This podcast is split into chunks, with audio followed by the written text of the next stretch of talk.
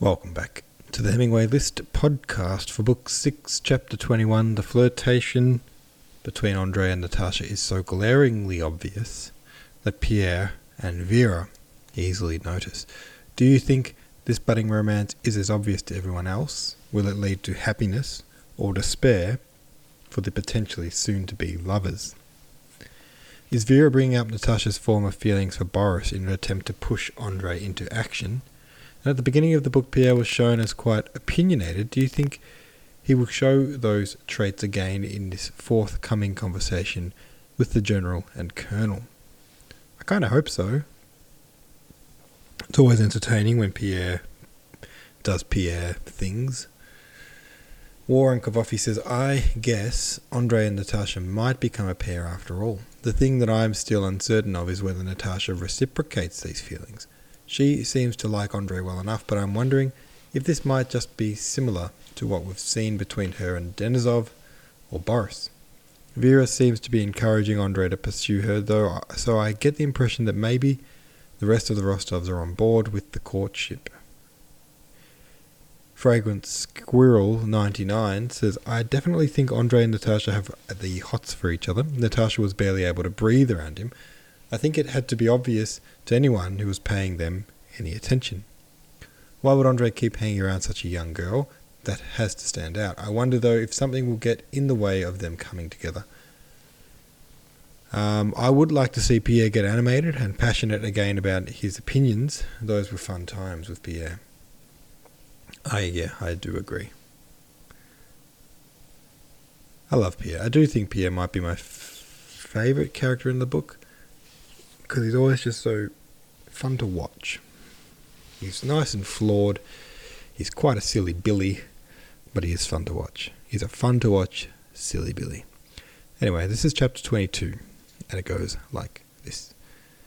Next day, having been invited by the Count, Prince Andrei dined with the Rostovs and spent the rest of the day there.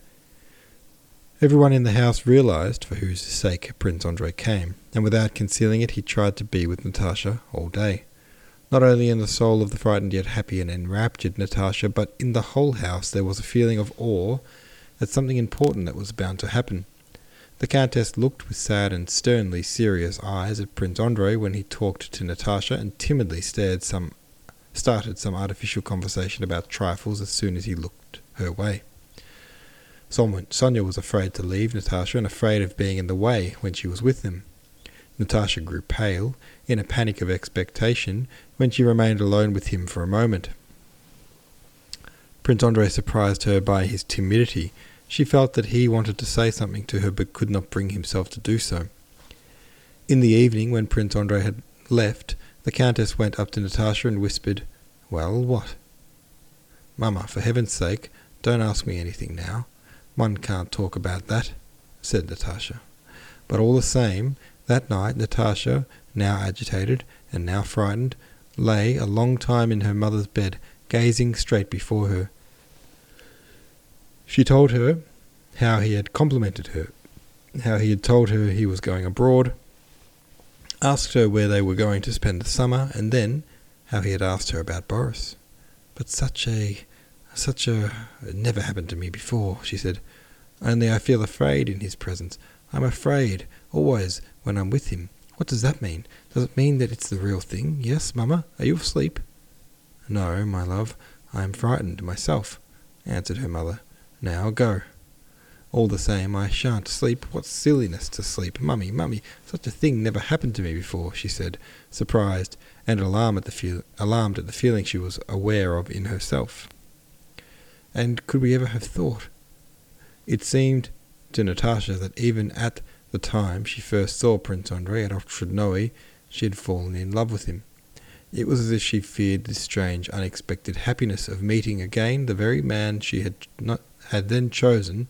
She was firmly convinced she had done so, and of finding him, as it seemed, not indifferent to her. And it had to happen that he should come specially to Petersburg while we are here, and it had to happen that we should meet at the ball. It is fate, clearly it is fate, that everything led up to this.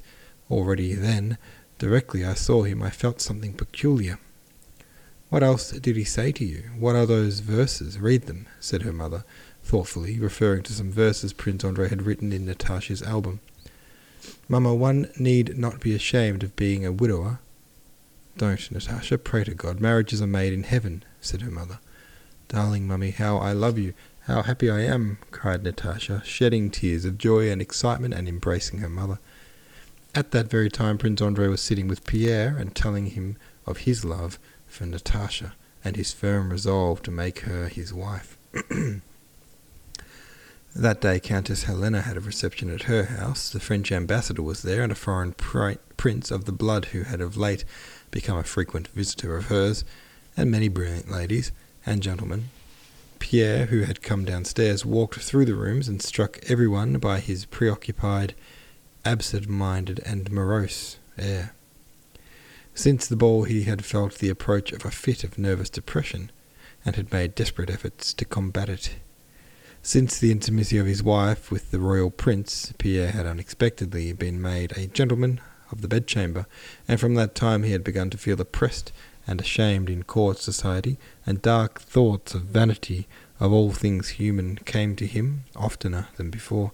At the same time, the feeling he had noticed between his protégée Natasha and Prince Andrei accentuated his gloom by the contrast between his own position and his friend's. He tried equally to avoid thinking about his wife and about Natasha and Prince Andrei, and again everything seemed to him insignificant in comparison with eternity. Again the question, for what, presented itself, and he forced himself to work day and night at Masonic labours, hoping to drive away the evil spirit that threatened him. Toward midnight, after he had left the Countess's apartments, he was sitting upstairs in a shabby dressing-gown, copying out the original transaction of the Scottish Lodge of Freemasons at a table in his low room, cloudy with tobacco smoke, when someone came in. It was Prince Andrei. "Ah, it's you," said Pierre, with a preoccupied, dissatisfied air. "And I, you see, am hard at it." He pointed to his manuscript book with that air of escaping from the ills of life with which unhappy people look at their work. Prince Andrei, with a beaming, ecstatic expression of renewed life on his face, paused in front of Pierre and, not noticing his sad look, smiled at him with the egotism of joy. "Well, dear heart," said he, "I wanted to tell you about it yesterday, and I have come to do so today. I never experienced anything like it before. I am in love, my friend." Suddenly Pierre heaved a deep sigh and dumped his heavy person down on the sofa beside Prince Andrei. "With Natasha Rostova, yes?" said he. "Yes, yes. Who else should it be? I should never have believed it, but the feeling is stronger than I. Yesterday I tormented myself and suffered, but I would not exchange even that torment for anything in the world. I have not lived till now. At last I live, but I cannot live without her. But she... can she love me? I am too old for her. Why don't you speak?" I what did I tell you?" said Pierre suddenly, rising and beginning to pace up and down the room. "I always thought it. That girl is such a treasure. She is a rare girl. My dear friend, I entreat you, don't philosophize, don't doubt. Marry, marry, marry, and I am sure there will not be a happier man than you." "But what of her?" "She loves you." "Don't talk rubbish," said Prince Andrei, smiling and looking into Pierre's eyes. "She does, I know," Pierre cried fiercely. "But do listen," returned Prince Andrei, holding him by the arm. "Do you know the condition I am in? I must talk about it to someone." "Well, go on, go on. I am very glad," said Pierre, and his face really changed. His brow became smooth, and he listened gladly to Prince Andrei. Prince Andrei seemed, and really was, quite a new man. Where was his spleen, his contempt for life, his disillusionment? Pierre was the only person to whom he made up his mind to speak openly, and to him he told all that was in his soul. Now he boldly and lightly made plans for an extended future, said he could not sacrifice his own happiness to his father's caprice, and spoke of how he would either make his father consent to his marriage and love her, or do without his consent. Then he marvelled at the feeling that had mastered him, as at something strange, apart from and independent of himself. "I should not have believed anyone who told me that I was capable of such love," said Prince Andrei. It is not at all the same feeling that I knew in the past. The whole world is now for me divided into two halves. One half is she, and there is all, and there all is joy, hope, and light. The other half is everything else, where she is not, and there is gloom and darkness.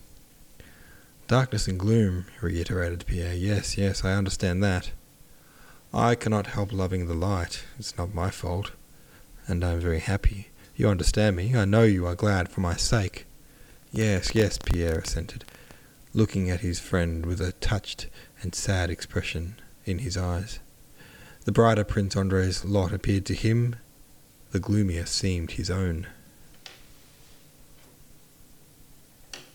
All right, there we go. That's chapter 22 for you. Pierre is... What's happening in Pierre's head here? That's what I want to know. Is he jealous because he loves Natasha? Is he just jealous because Prince André is in love and he can see that purity and that